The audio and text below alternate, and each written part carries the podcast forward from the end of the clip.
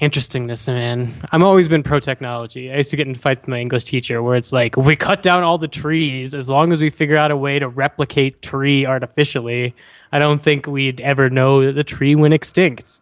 He was like, that's ridiculous. I'm like, you're ridiculous. Boys and girls, your attention, please. Presenting a new exciting radio program faster than an airplane, more powerful than a locomotive, impervious to bullets. Hello and welcome to the Thought Bubble, a podcast about comics and comics adjacent culture. I'm Joanna Robinson. and I'm Dave Gonzalez. If you're just joining us for the first time, we're here to answer your questions about all things comics. Dave here is our so called expert, and I'm your friendly neighborhood novice. But this podcast is meant for comics lovers of all levels. If Dave wants to go in depth or spoilery about a particular answer, he'll do so in our advanced section that comes at the end of each episode with ample warning, so don't worry. If you have a question for us, please shoot us an email at bubbleyourthoughts at gmail.com. You can find all of our old episodes at fightinginthewarroom.com slash comics. So without further ado, let's get on with the show. It's Tuesday, February 17th, and this is issue number 13. Uh, I hope you enjoyed issue 12.1 last week. We actually got a lot of really positive feedback about that all Spider Man, sorry, all Spider Man all the time podcast. Dave once again killed it with the theme music. So if you didn't listen to that last week, that, that was the maybe the best Dave Gonzalez theme music I've ever heard in my life. So. Sick mix. I just just found it looking through the internet, listening to tons of Spider-Man themes. Yeah, but you edited it in so perfectly. So good. Oh, yeah. I would do. I you you too can find interesting Spider-Man theme remixes with Google and SoundCloud. Um, all right, so we're going to kick off by talking about a little bit of news before we get to your great, great questions. A lot of them are from last week because we didn't answer general questions last week. So, uh, but before we get to those, yeah, first we want to start with this alleged X-Men apocalypse or, or concept art image that was circulating this morning. I took a look at it, almost emailed Dave to ask him what it was, but I do that basically every day. So I thought I'd give Dave a break, but then he came at me and told me what it was. So Dave, do you want to talk to people about this image and what it what it means, what your larger extrapolation is? Oh, this is the Bryan Singer Instagram concept art image that I appears is the uh, sentient AI entity ship, which would imply that that is Apocalypse uh, standing, being obscured by the exhaust, uh, and he's in gold armor, which I thought was very Thanos-like. Uh, which is interesting because that's sort of the other bluish, grayish giant person uh, who uh, Thanos, Apocalypse, and Darkseid, who's DC, who are all like sort of similar looking characters. But I had a long standing joke with Katey Rich from my other podcast that when Darkseid, you know, turns around and smiles at the end of whatever movie, uh, probably you know a Batman v Superman or a Justice League, that uh, that's going to complete the the Triforce, the Triforce of turning around gray smiling men that have like zero character backing up to their their debut. Does So- Apocalypse like smile at the camera? Isn't he just focusing on not dropping the pyramids or whatever it is that he's juggling? That's true. He doesn't smile, but there's a very similar turn of the face as we swing around him to see the four horsemen in the background, just so we know that it's Apocalypse in case we couldn't tell what they were chanting. But I, I'm just saying the gold armor is interesting. It's an interesting direction, especially since uh, Thanos sort of looks like he could go in that direction as he gets more and more refined before he shows up in Infinity War and is full, uh, re- fully realized and gets up out of that chair, maybe. Yeah, so Dave is saying that he's worried Apocalypse is going to look a little too similar to uh, Thanos, uh, just armor wise at least. Great, two gray dudes, psychotic gray dudes in gold armor. So Yeah. uh, the the prince, elf prince from Hellboy did it first, but you know he was Well, uh, yeah, that's true, and it is going to be Oscar Isaac's in there, so Yeah. may- maybe completely different looking than a uh, completely CGI, bulky chin-based character. right. Um, all right, the next bit of news is casting news, and that is Joel Kinnaman is likely the replacement Rick Flag in the Suicide Squad, replacing Tom Hardy, who dropped out. I have a couple thoughts on this. I think earlier I complained about Suicide Squad being too too many A-listers. I really like Joel Kinnaman. I loved him in The Killing. Uh, I don't know that I saw his RoboCop, so I can't really speak to sort of his, uh, you know, cinematic presence. But as a lead in The Killing, that show had problems, but one of them was it was not Joel Kinnaman. He was great. Um, what I wanted, I think, in the Suicide Squad was more of a Marvel approach, was which was give me actors that we haven't seen a lot of, and let them really lean into that character rather than make it Will Smith and Tom Hardy and all these all these actors that we already know. Um, but that being said, once they've cast Tom Hardy and he drops out, going to Joel Kinnaman does feel like budget not even budget Tom Hardy. That's like, you know, it's mm. it's it's going from A list to C list or B list. I don't know where you want to put Joel Kinnaman, but I quite like him. If he does, I don't think it's finally confirmed, but if he does finally get confirmed as Rick Flag, you know, I have nothing against that casting and concept, but it does have a, a weird fan reaction stigma to it, and maybe we shouldn't give a crap about that. But anyway, your thoughts, Dave?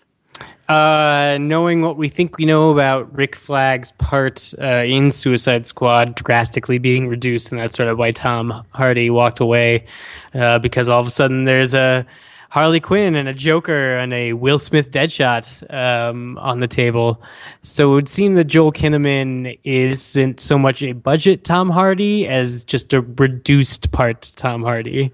Got so it. like okay, Tom Hardy, yeah. Tom Hardy's silhouette, but you don't have to have him back it up with a whole bunch of performance.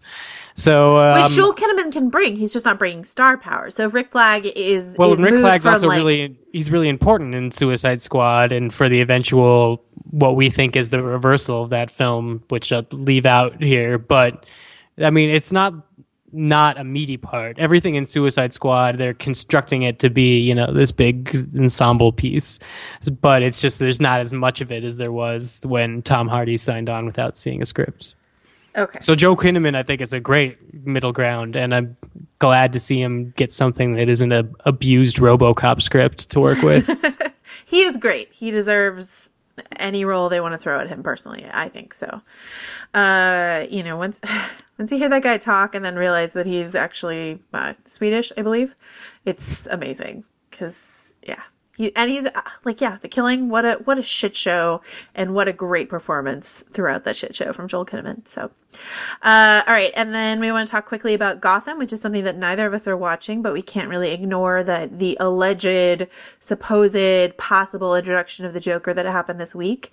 Uh, Dave is firmly in the camp this is not the Joker because it's too obvious that it's the Joker. But wait, wait, wait, wait, wait, wait, wait for it. Let me, okay. let me just finish this.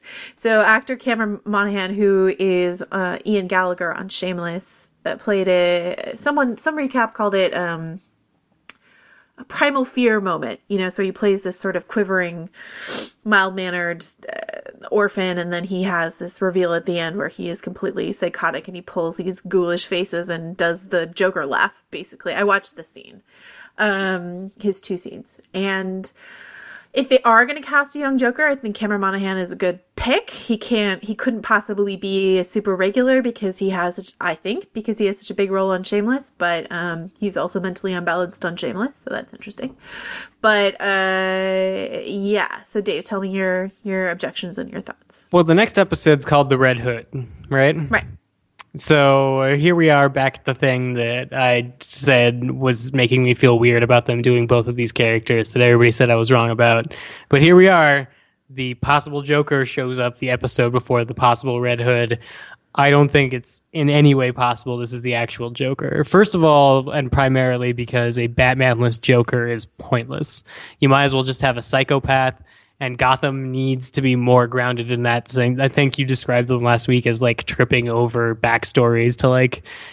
Uh, I think you said tripping over enigmas, and I think you meant that as a pun for enigma. So did, good, I did. good for that. um, uh, but yeah, totally caught on to that a week later, and you're completely right. It like I would love for this to be a Joker red herring uh, that it becomes like about a psychopath uh, and then like like I said to you uh, on chat, it's like this is the sort of thing where it's like we think he's the Joker for seasons and seasons, but because a Batmanless Joker is like pointless, this is like somehow related. This is a serial killer madman that is somehow related to the real Joker's history.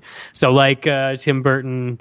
Uh, reformed the Joker to uh, be the person that shot Batman's parents.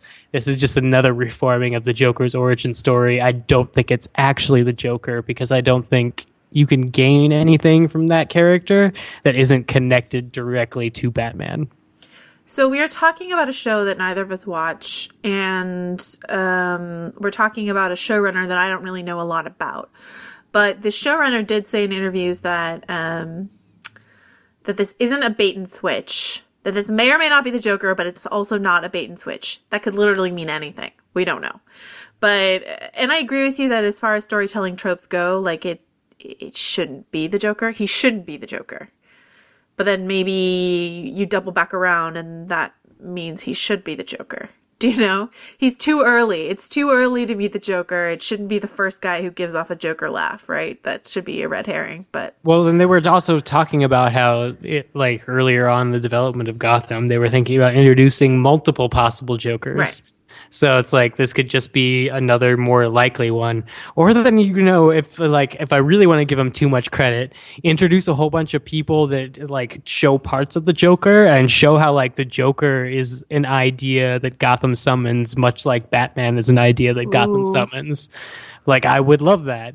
Like have this sort of like echo heartbeat thing where it's like these things need to come to a head in Gotham and they will forever and ever. And that, that's more interesting to me than like, hey, where's the scarecrow coming from? Hey, he was around earlier than Batman. That we didn't know about that before. It's like, uh, who, whatever. but uh, all this is all of this is to say that I'm not watching Gotham now, but I'm still paying enough attention to it, Right. and it's like totally something that I can marathon off season if it ends up being super important. it's and on it's our radar. it has cool ways. It has cool ways to manifest itself. I'm just I'm wary. I think a lot of this is advertising because they're like, oh man, we better get the Joker on here so people watch Gotham. Um, yeah, and I- mean, Cameron Monaghan's performance was over the top, but what isn't in that show, but um, or in Batman in general, right? But um, what I will say is that if I had been watching that episode and not known anything about it, I would have been absolutely riveted by that scene. Uh, having already known that this is, you know, that's why I watched the scene is because I sort of read a lot of the post uh, episode articles, but also seeing that uh, they teased it before, you know, Cameron Monaghan's going to be on tonight and maybe he's the Joker was something that was going on online. And, and I think that's to the episode's disservice. Like, I understand that this is, not everyone is uh, on the internet 24 7 the way that you and I are. So there's plenty of people who would have missed that. But also, it's the way that things are advertised now is just they're, they're, they're teased in a way that I just don't think necessarily services the ultimate storytelling. I'd much that's rather true. watch that episode thinking, well, this is a weirdly subdued performance from this actor who I know from Shameless, and then be surprised and delighted by him being a super weirdo in his last scene. I don't know. Well, eh, and then like he- the, the weird, oh, I don't know. The weird thing is, is that it would be better for the show, but more difficult to pull off if they do make their own Joker, and he does work. And it's not the one from the comics, but it's one that works in the show and one that is still recognizably Joker. Like that would be amazing. I'm just saying I don't know if anybody could pull that off in any medium because of who the Joker is in pop culture. Right. So it's more likely that they're just cashing uh, in Uh, on a possible Joker red herring as much as possible. So like I don't know, Gotham's still on that line where it's like they're they're mad geniuses or they're lucky idiots. I don't know. I don't know which one. Well, and we're going to talk about this a little bit more later on with a different character, but this idea of having a Jared Leto Joker on, you know, in the movie theaters at the same time you have Cameron Monaghan or whoever on Gotham, it, it's sort of interesting to think about um, who's the right corollary. Do you do you go with someone who evokes Jared Leto, or do you go with someone in a completely opposite direction? to distance yourself. If you are, as DC plans to do, have different, uh, you know, big screen versus small screen versions of characters. So, it's just a question. Uh, we're going to talk, we're also going to talk a little bit more about DC in this episode. I pro- that's a promise from us to you. But the next, uh, the next bit of news, just to mention briefly, is I think we mentioned a couple weeks ago that Sci-Fi was looking at picking up Constantine if it got canceled off of NBC. Its own uh, NBC owns Sci-Fi. So basically, would be shuffled over, retitled as Hellblazer. Maybe be a little bit edgier than it's allowed to be on NBC. This has been exposed as a balderdash rumor. So that's not happening. So Constantine's fate is still up in the air, but whatever happens, it's not going to sci fi. So that's some bad news for Constantine fans. And the last bit of news has to do with Marvel. This is just a, little self-serving bit of news because it makes me really happy, which is that a- Adrianne Palicki, who plays Mockingbird, has been moved up to a series regular. I love her, so I'm really excited for Agents of Shield to come back. Yeah, I mean, her, she's awesome at everything she does. Her Wonder Woman uh, was horrible, but that, was wasn't her fault. Yeah. uh, she committed to something horrible, which is admirable, especially in something that never gets broadcast. So I'm all for it. She even made GI Joe better. Like, there's nothing. This this woman gets stuck in projects like what Priest was it? yeah. Yeah. Yeah, Where she and, played like uh, a pregnant woman on the run. Yeah. Yeah, Who like pregnant with with the chosen one. I don't know. This is all Something like extrapolated from trailers. So I mean, I saw that movie. That was one of two like Paul, Paul Bettany, Bettany, fights yeah. by vampire mo- monster movies. yeah, yeah. Uh, but Was he an like, angel in that one, or he? Because wasn't he an angel in the other one? I, I I don't think remember. I think in one he's an angel that like goes to the vampires. No, no, in one he's a priest that hunts vampires, and the other one he's an angel. Yeah, I think he's protect the angel. He's protecting Adrianne Palicki. Anyway, uh, she she's paid her dues. Time Yeah. for her to do good stuff because Yeah. she's just she's been good in lots of bad stuff and good in Friday Night Lights, Yeah. which everybody was good in. exactly. Um, all right, so this, as promised, is a DC oriented question. This question comes from Ian, and he says, Hey there, love the show. You guys talk a lot about Marvel, given Dave's leanings. That's not a big surprise, but I wish you guys could shine a light on all things, on all the good things going on in DC right now. Right at the top of the list, we've got Scott Snyder writing the flagship Batman and Superman titles, as well as Batman Eternal every freaking week and just kicking ass. If you don't want to read a comic where Batman rides a dirt bike and wrestle a lion, well, we can't be friends. Sorry. There's also the now ended um, Azzarello Wonder Woman run, Batgirl, Batgirl, both Gail Simone and the new team, Grayson, weird 60-ish spy stuff, Gotham by Midnight, basically Supernatural in Gotham, Gotham Academy, Harry Potter in Gotham. Listen, I really like Batman. I know. There's even great stuff from Vertigo lately. The Kitchen, which is 70s mob wives take over their husband's businesses while they're in jail, and The Wake, which is alien style horror. Just adding in my two cents. Keep up the good work, Ian. Uh, I think I've mentioned the past that, that that Gotham Academy is the series that I most want to get into next, but kind of drowning in other things right now. But it's it's been really interesting to me, and uh, we certainly don't want to neglect Gotham titles. So, Dave, do you have some input here? Well, or DC titles, but especially the Gotham Oh, sorry. no, no, no, no. Ian's right. Buy, always be buying a Batman book is a safe way to live your life. Um, yes, uh, Snyder is the Scott, the trustable one, not Zach, the untrustable one. um, it, everything he touches recently has been gold. Everything new, starting from the new 52 Batman. Uh, I really realized sort of what he was doing. Uh, Superman went kind of crazy really fast. I, I hooked into it, but this is not as pure as Batman, who started off with the uh, Court of Owls uh, storyline, then pushed into Night of Owls, which crossed over with all the other Batman titles and sort of introduced me into the new 52 versions of those characters. And then finally sort of moved into uh, Death of the Family after like a year or two. Uh, we figured out what happened to Joker, who had last been seen cutting off his face. He returned. uh, having strapped his dead face back to his uh, muscle face with a belt Like you do. And- like yeah. you do. Yeah. and did kidnap the Bat family and you know threatened to kill them. And it was uh, another excellent book that tied into all the Bat books. And uh, recently, my friend Julian had a birthday, and I bought him the uh, mask trade paperback set that comes with like the Joker mask. And uh, he sort of like opened it at the party and put on the creepy Joker mask. And he's like a Korean guy and like had dark hair, so it was like really weird to see a Joker sort of coming out of that. Um, but that got everybody started talking about Batman, and it turns out that there are a lot of more people that are sort of uh, keeping up with Snyder Batman that I knew. It's just for some reason that I'm not publicly talking about it with as many people as I thought. But like everything, especially when um, Robin or Damian dies, and Batman and Robin changed to be Batman and, and they would sub in another hero. That was really fun. All the Batman titles have consistently been good at DC for the past few years, or if not consistently good, at least not bad enough that I want to give any of them up. Uh, Detective Comics gets spotty sometimes, but still completely worth it. Um, also, New 52, I was on Animal Man, I dropped off. Swamp Thing dropped off, but the first two arcs on those were really, really good. Uh, Frankenstein Agents of Shade, I did the first arc, and it was actually really enjoyable, but it just got sort of, I guess, sort of too fantasy like for me without staying sciency enough, which is interesting because Green Lantern and Sinestro uh, are books that I will like pick up like every few weeks, or if there's a cover that catches me.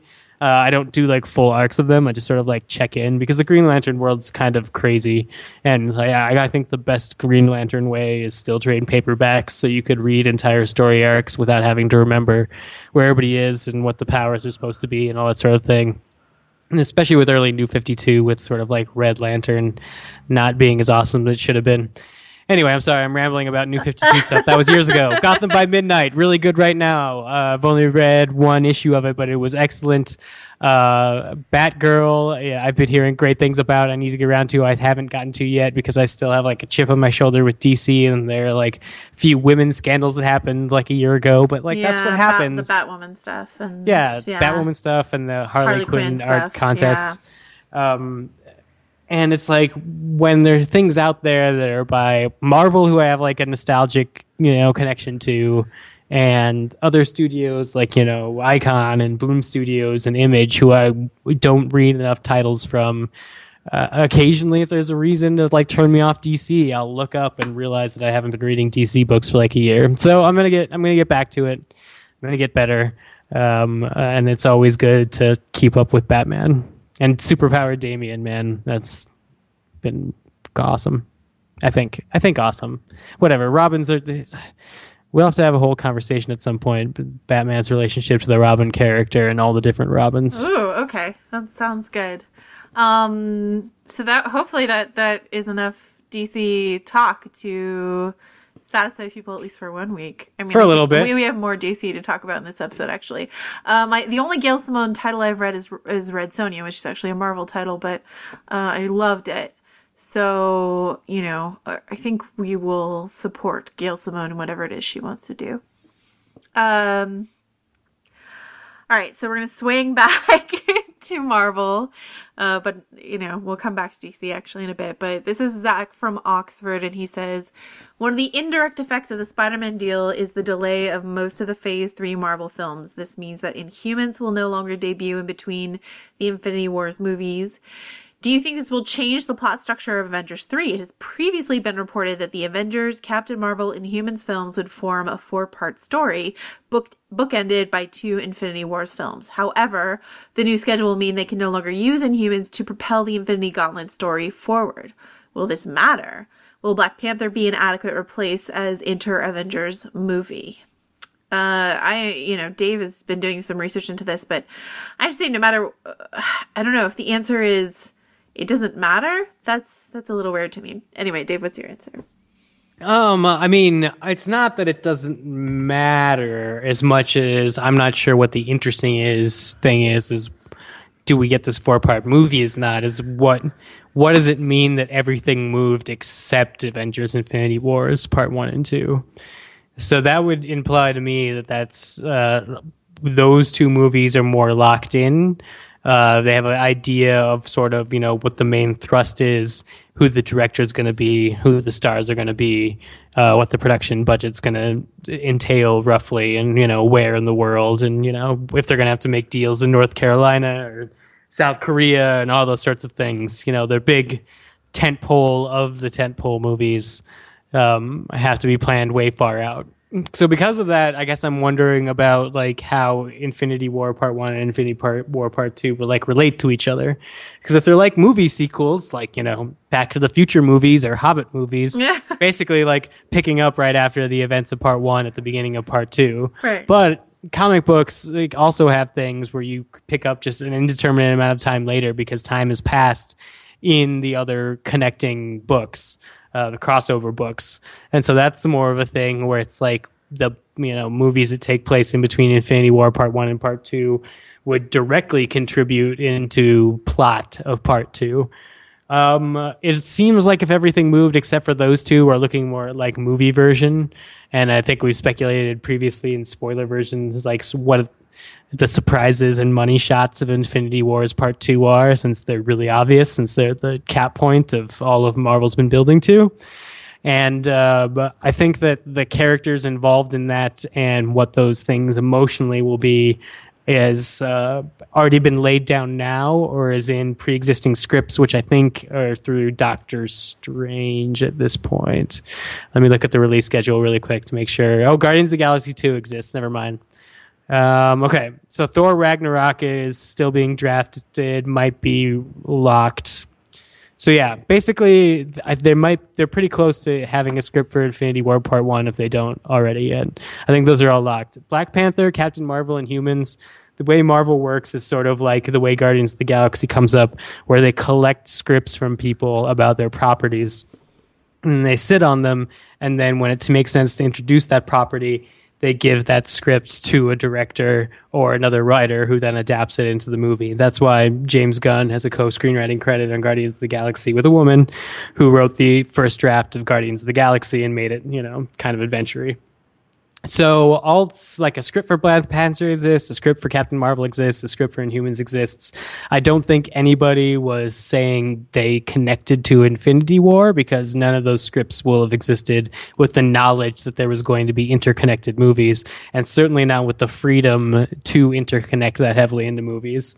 So basically, I think like everything got shuffled on the etch a sketch, but the two you know permanent scratches that we can't move are Infinity War Part One and Two and I think that has something to say about what the content of those things are.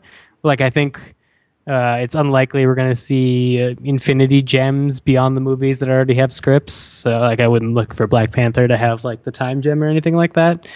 But I don't. I'm not worried about Inhumans or Captain Marvel because they're now not in between two Avengers movies.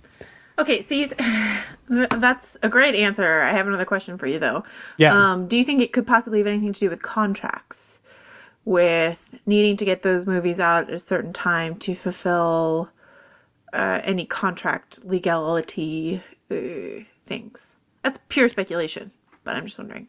Um, possibly, possibly. I mean, uh, you would be talking about like the characters that are going to come back that will be like approaching like their fourth and fifth installments in this universe.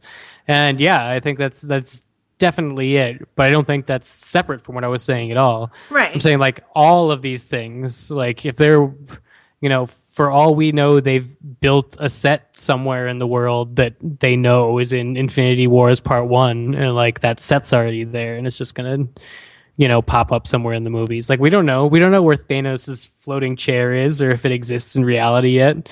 We don't know what Josh Brolin is doing on his weekends. So it's like these things are already becoming to the point where they can't move.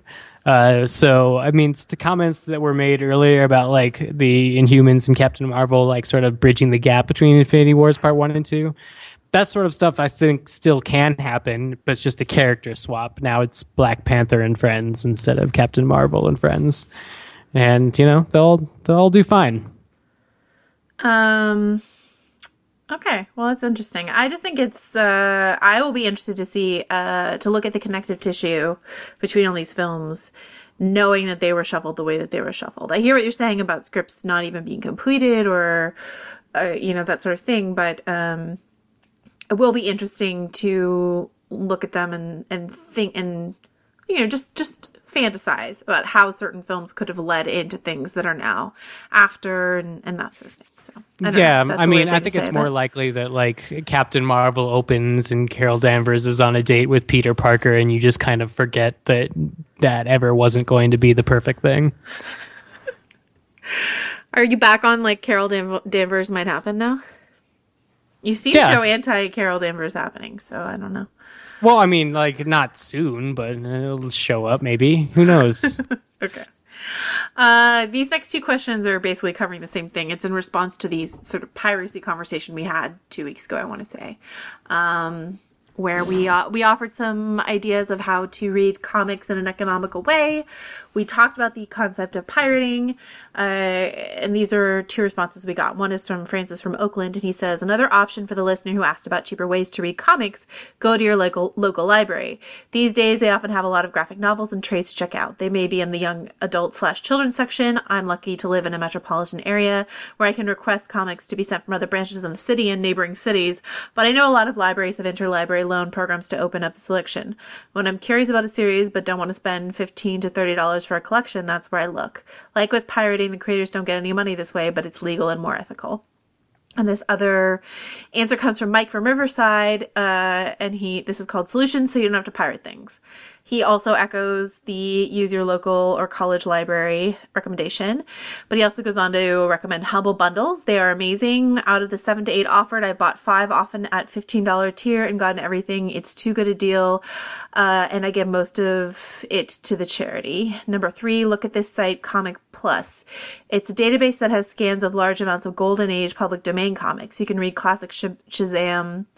Uh, and it's an interesting portal to another era of comics. And number four, if you have a comic reading friends, mooch off of them and set up a book sharing program. and that's what I do a lot is I mooch off of people.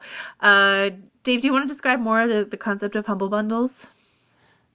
Or no? I thought for some reason you had used it, but I. Oh, and no. I mean, it sounds like an interesting thing. I was just going to add that, Yeah. like, the day we added that podcast, Scribd unleashed comics. I think uh, more than 10,000 from Marvel, Archie, Boom, Dynamite, IDW, Top Shelf, and Valiant. And uh, Scribd is a ebook, audiobook, uh, like subscription service like Netflix. So all of a sudden that opened up. And then um, co- someone also brought up to me uh, comic comiXology sales, which um, is actually great in the sense that if there's something in the zeitgeist, comiXology will notice and discount those digital issues. So if you are doing digital, which you might remember, I did not recommend. Right. There is cheaper ways of doing digital uh, than than that. Okay, so I think Scribd is like eight ninety nine a month.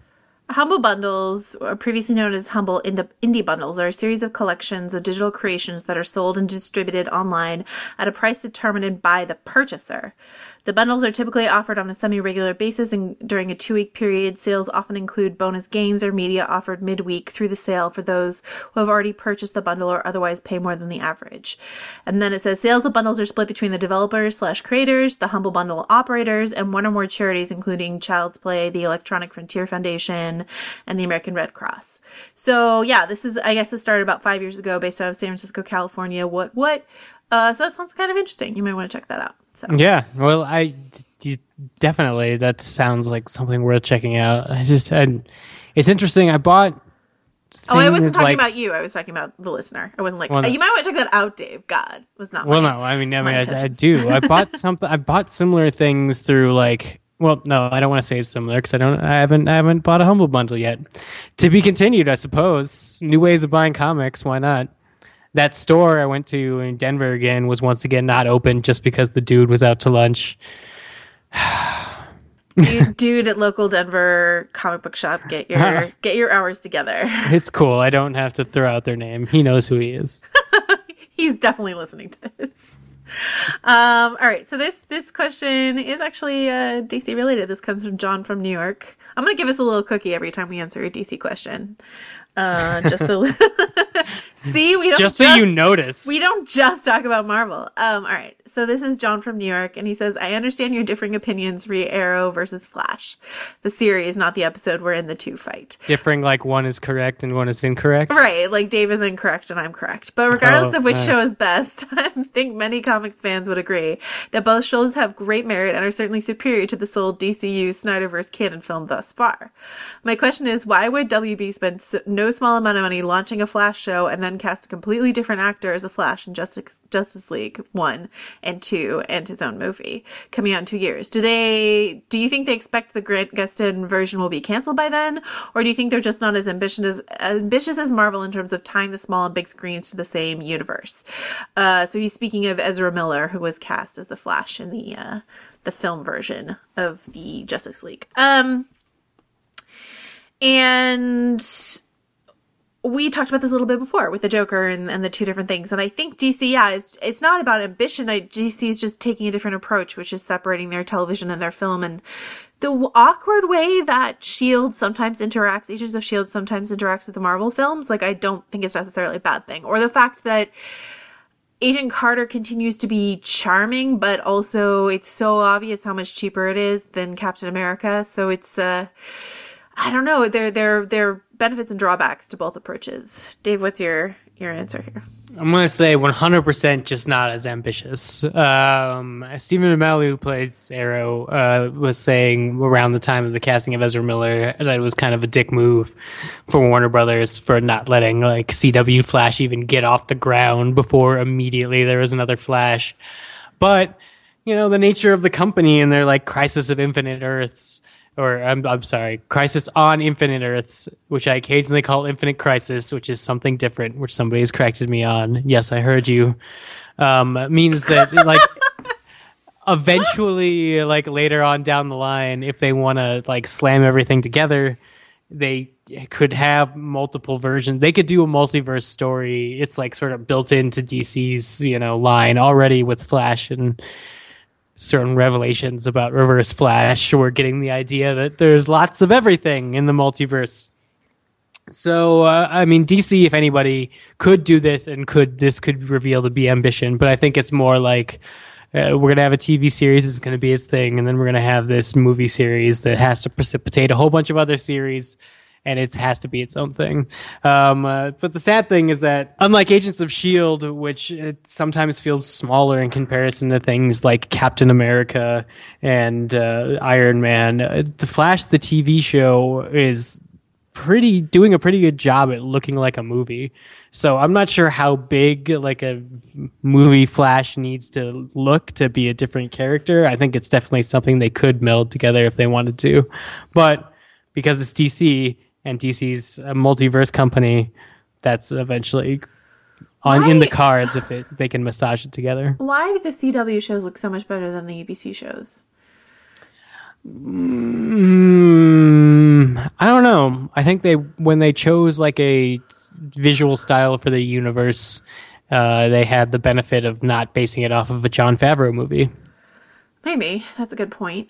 And they're overall darker, so they can get away with more. Probably it's darker. The Agents of Shield is relentlessly bright. Um, I think that's going to start changing. possibly. I Uh, mean, eh, the the Skye's transformation, Agents of Shield, was was in, it took place in a cavern, so at least that looked pretty good. Um, yeah, and they're at least finally being like, oh, maybe just warehouses are okay instead of like mansions for some businessman in like London. Like, why are you spending that money? You, you just do just like give people superpowers and do it in a warehouse, so like Flash and Arrow do well. I mean, it should fine. look better than Lois and Clark, the Avengers of Superman, and it doesn't because we're like 15 years away from that series, and it should look much better than that.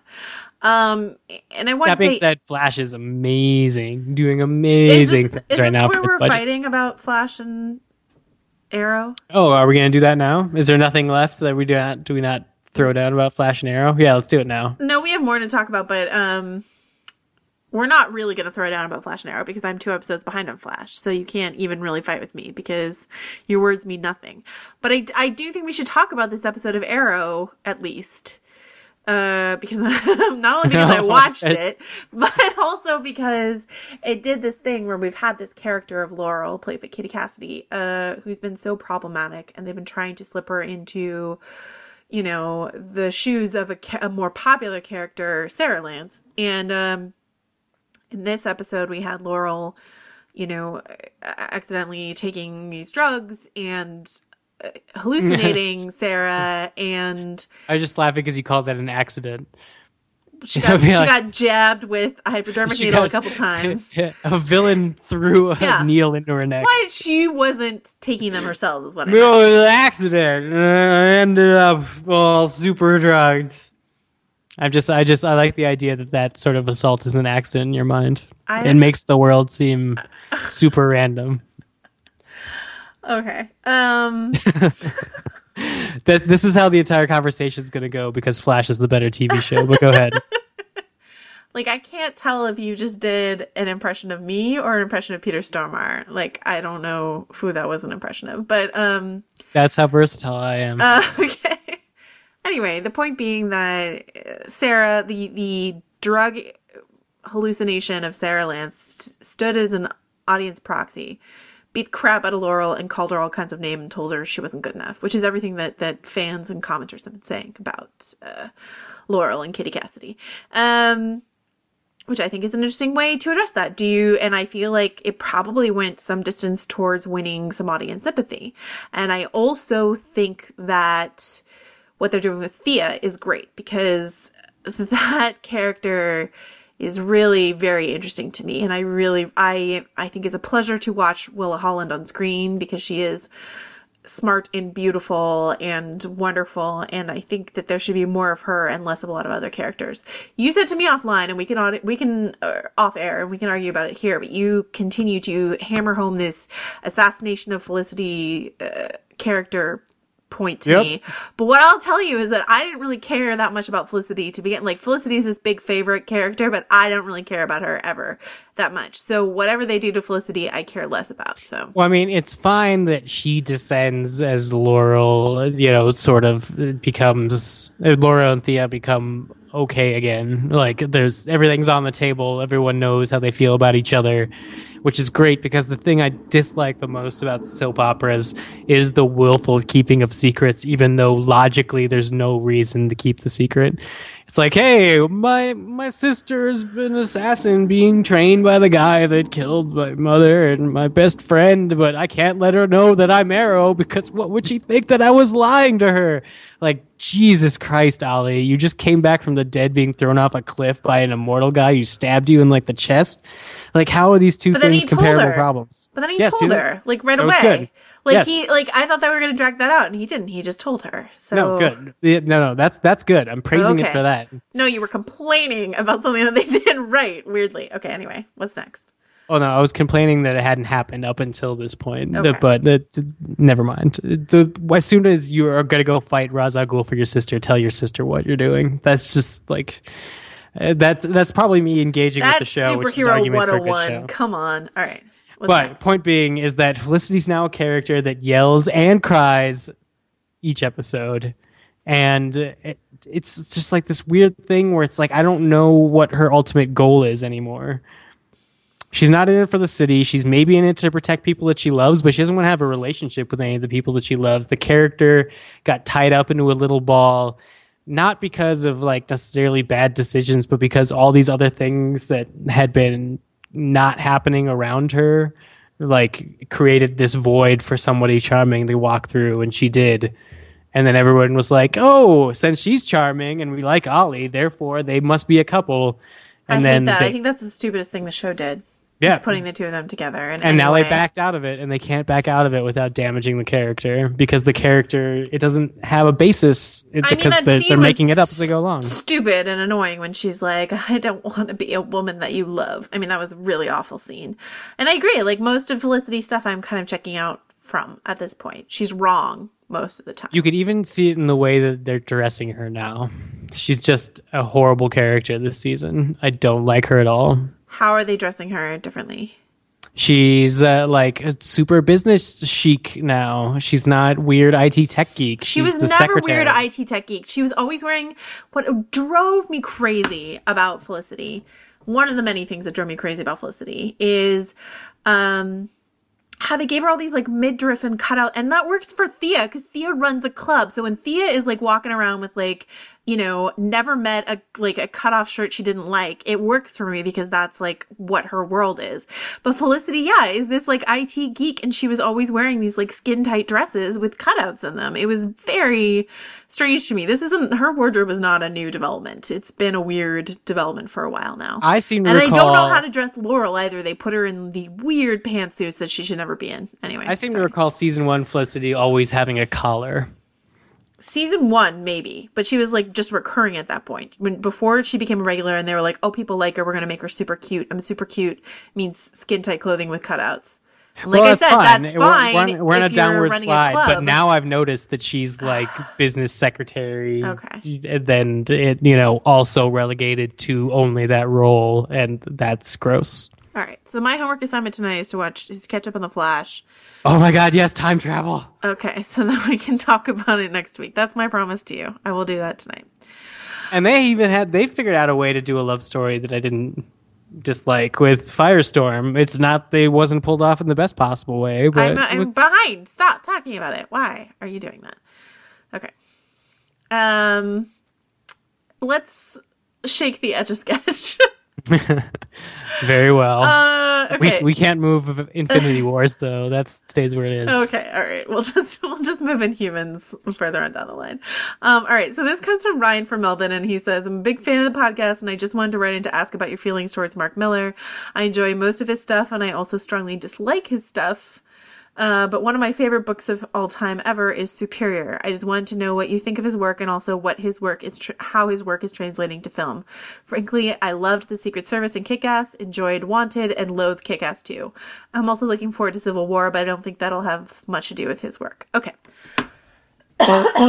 Excuse my coughing. Okay. This is a good one. Have you read uh, any Mark Millar comics that you've also seen movies for? Uh, yes, I read Wanted and saw the movie. So I've seen Kick Ass, Wanted, and Kingsman: colon the Secret Service, and uh, and uh, oh, I've seen Kick Ass too. Yeah. Um, and so I wanted to say that I really enjoyed Kick Ass and Kingsman, but I don't know how much that has to do with Matthew Vaughn and how much that has to do with Mark Millar or the combination of the two. Uh, the really interesting thing to me about Kingsman, which I liked more than most, I think, but also had some weird issues with, uh, is it almost seemed to me like, and this is me taking a slight right turn. Dave's going to come back and talk a bit more about the comics, but it almost seemed like Matthew Vaughn, like they kicked him off. Um, X Men or, or however you want to spin that narrative. I don't know, but he did X Men First Class, which I loved, and then uh, Bryan Singer took back control of the X Men franchise, and then he went to go do Kingsman Secret Service, and it's basically it's kind of X Men First Classy, especially this one scene where the bit of the manicured lawn in front with the logo on it in front of the manor like uh, sinks into the ground and then the craft comes up out of the ground you know that our that our heroes are flying on. Um it, it, it was it was just felt very x-men first class to me in a great way because i loved that movie. I loved kingsman as well. It was different enough that it didn't feel samey but it sort of felt like matthew vaughn's like well fuck you guys i'm gonna do it without the actual mutants. I'll just do it with dapper englishmen. So fine. Um and that worked for me. Wanted, I liked the comic better than I liked the movie, despite liking a lot of the players in the film. But uh, some concepts I think work better on page than they do on screen, and that might be true for uh, Looms of Destiny and Wanted. Anyway, Dave, what are your thoughts? The looms of destiny were not in the comic book Wanted. Well, there, that that makes more sense. Yeah, a comic book Wanted was like a hyper violent Eminem starring venture. Uh, anyway, uh, yeah, I don't know. I, I think I like the movie Wanted, but it's definitely the thing that was adapted the furthest away from Mark Millar's work. Um, uh, because Kick Ass and Kingsman are, I believe, creator owned. So he brought those with Matthew Vaughn who's gotten really good at translating Mark Millar's work. I like Mark Millar's work a lot. Um, he's really good at uh, like hitting the shock value factor of whatever characters he's working with, and then finding some sort of theme within that. Uh, Superior is a good example of that. Um, and I think uh, the second Kick Ass is probably an okay example of that, even though it, it isn't as good as Kick Ass 1. Uh, but sometimes he gets like kind of rapey for no reason and kind of violent and ugly for no reason. Um, and it's like that sort of stuff can be dumbed down and then you could keep the core ideas of it. Like you don't have to have the ultimates you know, have Hank Pym uh, assault his wife with ant spray uh, instead of slapping her because he's this crazy supervillain wife abuser. You could just make the Avengers with Joss Whedon and basically cop all the good things about the other characters you adapted. And that's like a great example of like taking something Mark Millar and filtering it through. And so both ideas literally have only the uh, gold come through uh, the other side much like panning for gold in some sort of river. I don't know how I'm building that metaphor because that's not related to anything else. But yeah, I don't know. Um, I'm very happy with where he is right now, uh, making his own sort of books and his own story worlds. I think that's definitely where he deserves to be. And then his sort of foray into teaming up with people to translate those into uh, movies has uh, also been excellent. Um, but saying that, like, I'm, she's not something that I like love everything that he does because occasionally uh, his shocks go too far. Which is a, which is I I haven't read the Secret Service comic book, but Kingsman does have a sequence that uh, and I know you guys have talked about it on Fighting in the War Room, so you might be aware. I don't know if we want to talk about it here, but definitely had a moment that I like could not believe happened, and it was a level of violence that I I don't consider myself squeamish, but it was a level of violence that I just wasn't sure what tone they were trying to trying to strike with it. So, yeah, the Kick-Ass Two movie is a good example um, of uh, just not being able to get far enough away from the ugly parts of Millar. I think because mm. that uh, that narrative is really weird and has a lot to do with the motherfucker character who uh, is just really ugly and gross everywhere he goes. So everything that was fun about you know kids being superheroes becomes this like I like it's suddenly not fun anymore to see Chloe Moretz kill people. It just becomes like you suddenly are like that's a little girl killing people. It, it misses that line of fun violence, but it sounds like the Kingsman doesn't, so that's good. Yeah, um, I don't know. There's some questions about it. We we can talk about it after you've seen it, maybe. Uh, I know some people had an objection to a sexualized joke at the end, which I did not have any objection to. Um, and I, I think it's weirder that they would object to that versus the v- most violent set piece of the film. Well, there's two very, very violent set pieces in the film. Anyway, eh, but it, I still really, it was a great time in the movies. That's what I'll say. Very violent, edgy sexual humor, great time at the movies. That's my review of Kingsman. Um, all right, so this question comes from Jack. Uh, he says, "So now the Daredevil tra- trailer is out. I want to start my homework before April 10th. Where do you suggest beginning? I was thinking of Frank Miller's Daredevil Volume One, but I could be wrong. So any advice is appreciated." Uh, this one I hand completely over to Dave.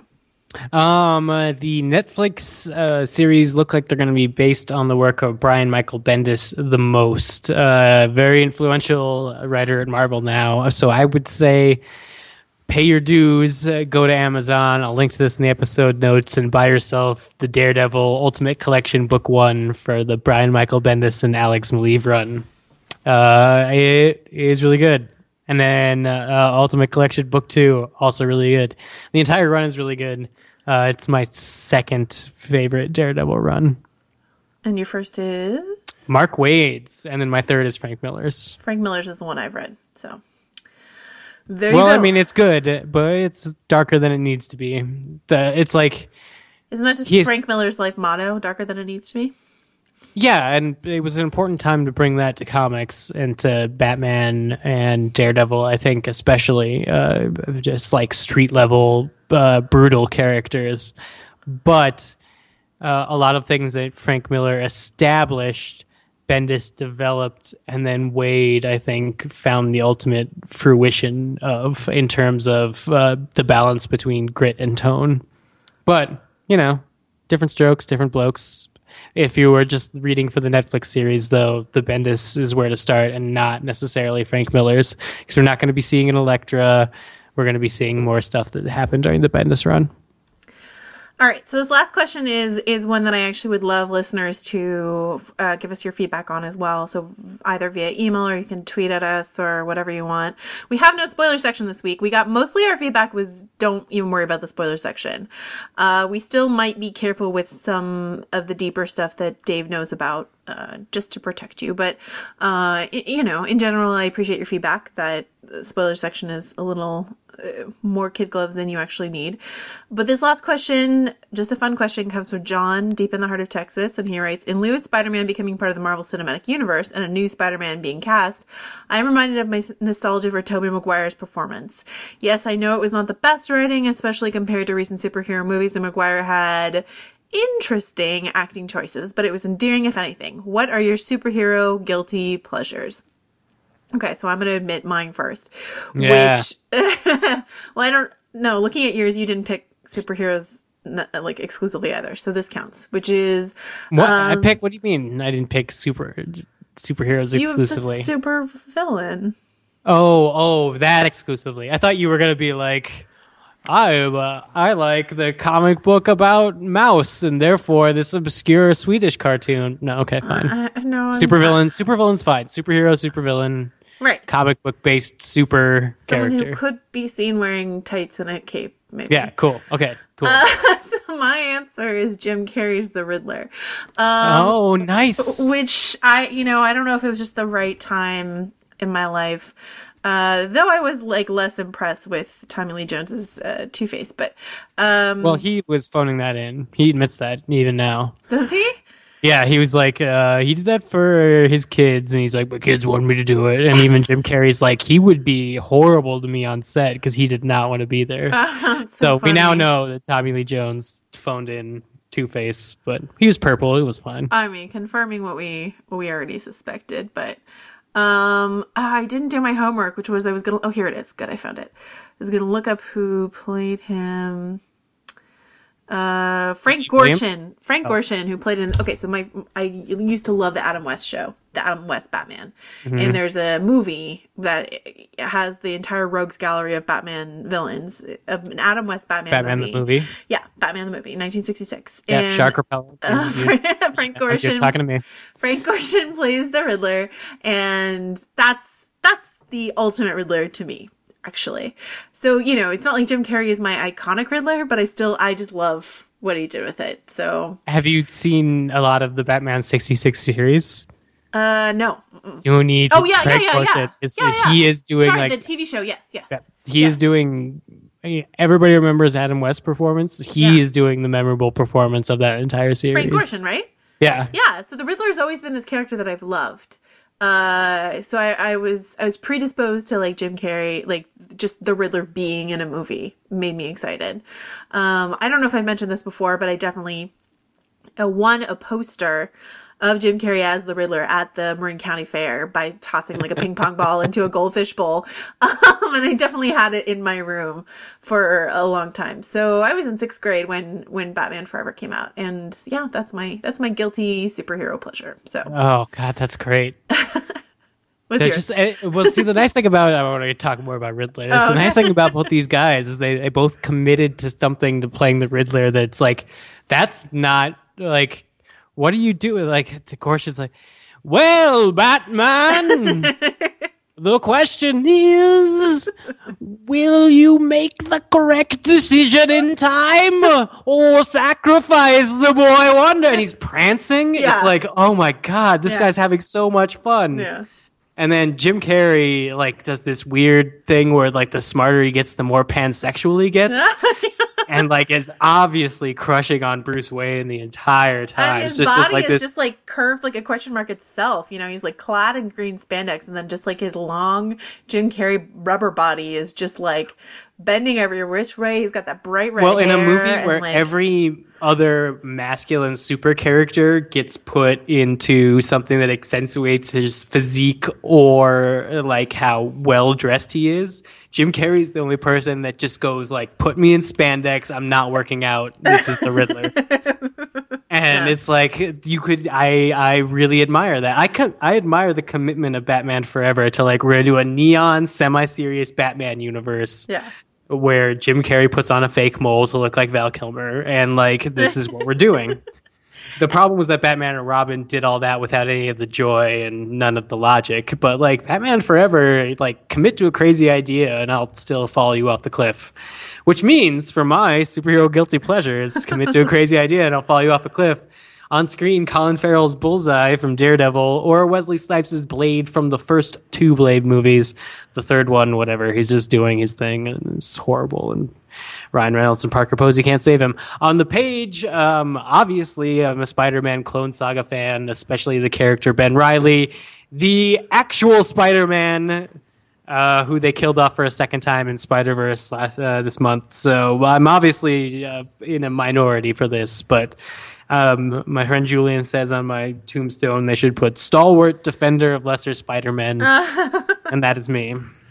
Excellent. So yeah, if you guys want to write in with your superhero, supervillain, guilty pleasures, I would love to know your answer to that. So email us at bubbleyourthoughts at gmail.com or find me on Twitter at Joe Wrote This. Dave, where can people find you?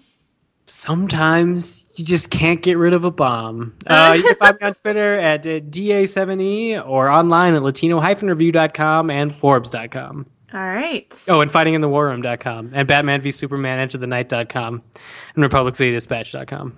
Um, if you're looking for any more episodes of Thought Bubble, you can find them. I'm sorry, so Enter the Night. Is it Enter the Knigget, right? Batman v Superman Enter the Knight spelled with the K. Uh, Enter the Knigget. All right. And then, or Fighting the War Room slash comics dot com or fightingthewarroom dot com slash com or whatever. Anyway, you guys can find us. You know where to find us. Uh, you're listening to us already. That means you found us. Uh, and that's about it for us this week. Thanks for indulging us fighting over Felicity and other things. We will be back to talk about uh, Flash next week and, and any of your other questions. Keep them coming.